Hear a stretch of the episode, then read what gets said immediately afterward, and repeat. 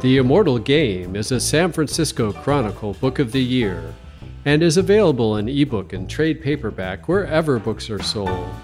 In this podcast, it's read by author Mark Coggins. Learn more about Mark and his other novels at markcoggins.com.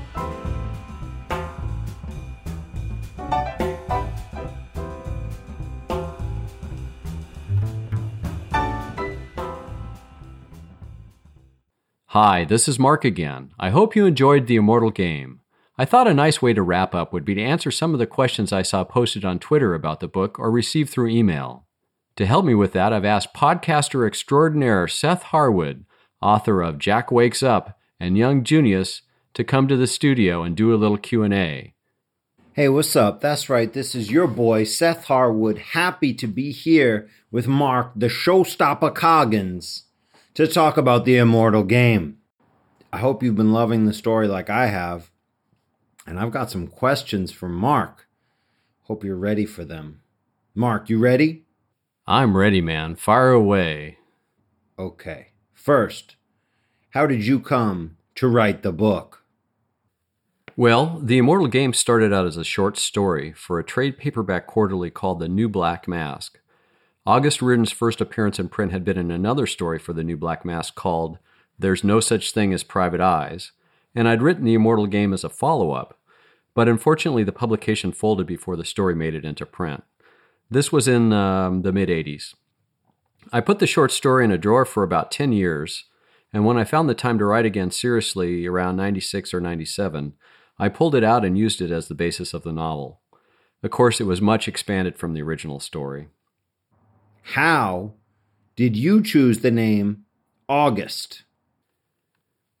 I knew I wanted the last name of the character to be Riordan as a sort of homage to a character in Raymond Chandler's Farewell, My Lovely. Um, for the same reason, I also knew that I wanted the first name to start with A. I finally picked August because I thought it was somewhat unusual, and I kind of liked the ring of it. What about his character? Bass playing, wisecracking PI. How did he come to you, and how would you describe his narrative voice?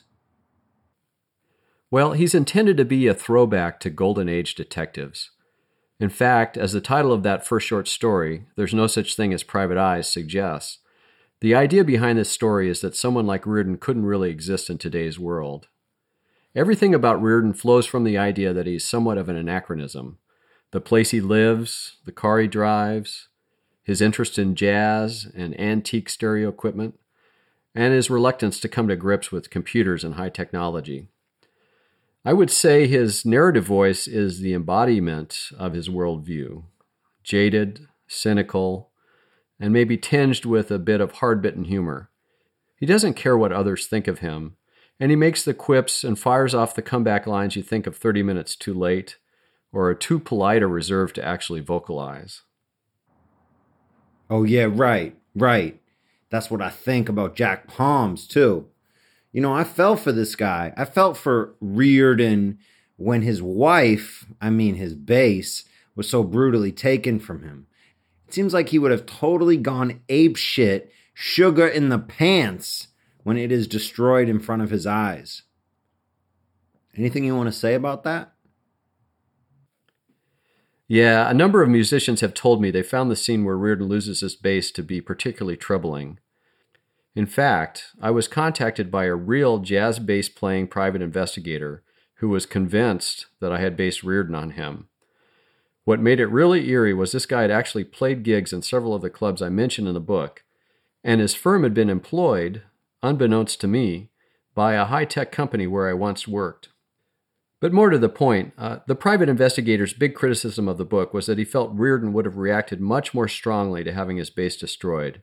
He really wanted Riordan to go after Haystrip and Pace with a vengeance. Where does his interest in jazz come from? As I suggested earlier, Riordan's interest in jazz stems from the idea he belongs to a different era. For the most part, the style of jazz that Riordan likes to play and listen to comes from the 30s, 40s, and 50s. I'm not a musician myself, so this is one of the most difficult aspects of the book to pull off. However, I had a lot of help from a friend of mine named Larry Berger, who is a real expert in 1930s and 1940s jazz. Larry knows a lot of famous jazz musicians, most notably jazz saxophonist Benny Carter, who unfortunately passed away a few years ago, and he has assisted in the studio on several of Carter's records. Larry also helped with Riordan's antique hi fi equipment, particularly with the description of the monster Altec Lansing speakers Riordan has in his living room. And to top it off, the photo I used to illustrate chapter 15 and the first and ebook editions of the novel is of Larry's wrist handcuffed to the speaker handle. You seem to incorporate a lot of computery things, lots of references to technology and the Silicon Valley. Why is that? My day job is in computers and software, so I'm leveraging the knowledge I picked up from working in the industry. However, Riordan himself is quite a technophobe. Part of the tension in the books comes from having him deal with technology that he would not use or be comfortable with. One thing that definitely comes through in the novel is your love of San Francisco. Do you think of the city as a character in the novel? I've been in writing groups where the question of whether a locale or a city can be a character in a book has provoked some very heated exchanges. I understand the perspective of those who say a city can't be a character. Cities don't have motives, make choices, engage in interior monologues, all the obvious things that define a character. That said, one of the reasons that I admire the work of Chandler and Hammett so much is the way they portrayed LA and San Francisco. When you read Chandler in particular, you really feel like you understand what it was like to live in Southern California in the 30s and 40s. He left behind a record of the city that photographs from the period, or even films, simply don't convey. In writing The Immortal Game, I set out to provide as realistic a picture of life in contemporary San Francisco as I could. In fact, readers of early drafts of the book often redlined sections where they felt I had gotten carried away with descriptions of the city and the people in it. I took some of those suggestions, but if I erred, I always erred on the side of retaining details about San Francisco rather than omitting them. I guess the end result is that San Francisco, if not a character, is a well painted backdrop or setting in which the characters of the books interact. I suppose a comparison with stage plays wouldn't be too far off. Some plays are done with little or no props and very Spartan sets. Others are done with sets that mimic real life as much as possible. It's the choice of the director, or the writer in my case, to select the approach that serves the story best. I've seen a couple of comments on Twitter, and I've got to ask, was it really necessary to have the scene where Riordan plays the S&M tape near the end of the book?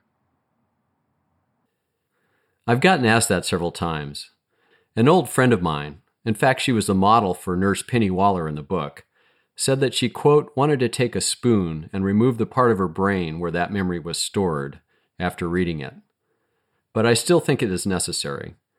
Although Riordan doesn't express it to the reader at the time, that is the moment when he tumbles to the idea that McCullough has infected Bishop with HIV. Their sex is so blatantly unsafe. What are some of the best ways that fans can show their appreciation for the podcast? I mean, other than going over to Amazon and buying copies of the ebook or trade paperback. Well, you can certainly snag an ebook or trade paperback copy of the novel, or any of the other August Riordan novels from Amazon. I'd also very much appreciate it if you went to Amazon, Goodreads, or Podiobooks and gave The Immortal Game a five star review. What's next from Mark Coggins?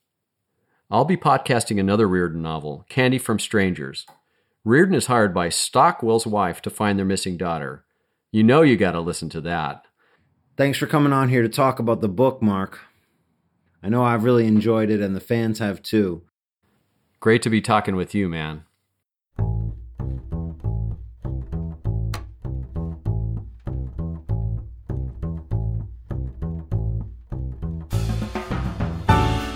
You have been listening to The Immortal Game, a San Francisco Chronicle Book of the Year. Find it in ebook and trade paperback wherever books are sold. In this podcast, it's read by author Mark Coggins. Learn more about Mark and his other novels at markcoggins.com.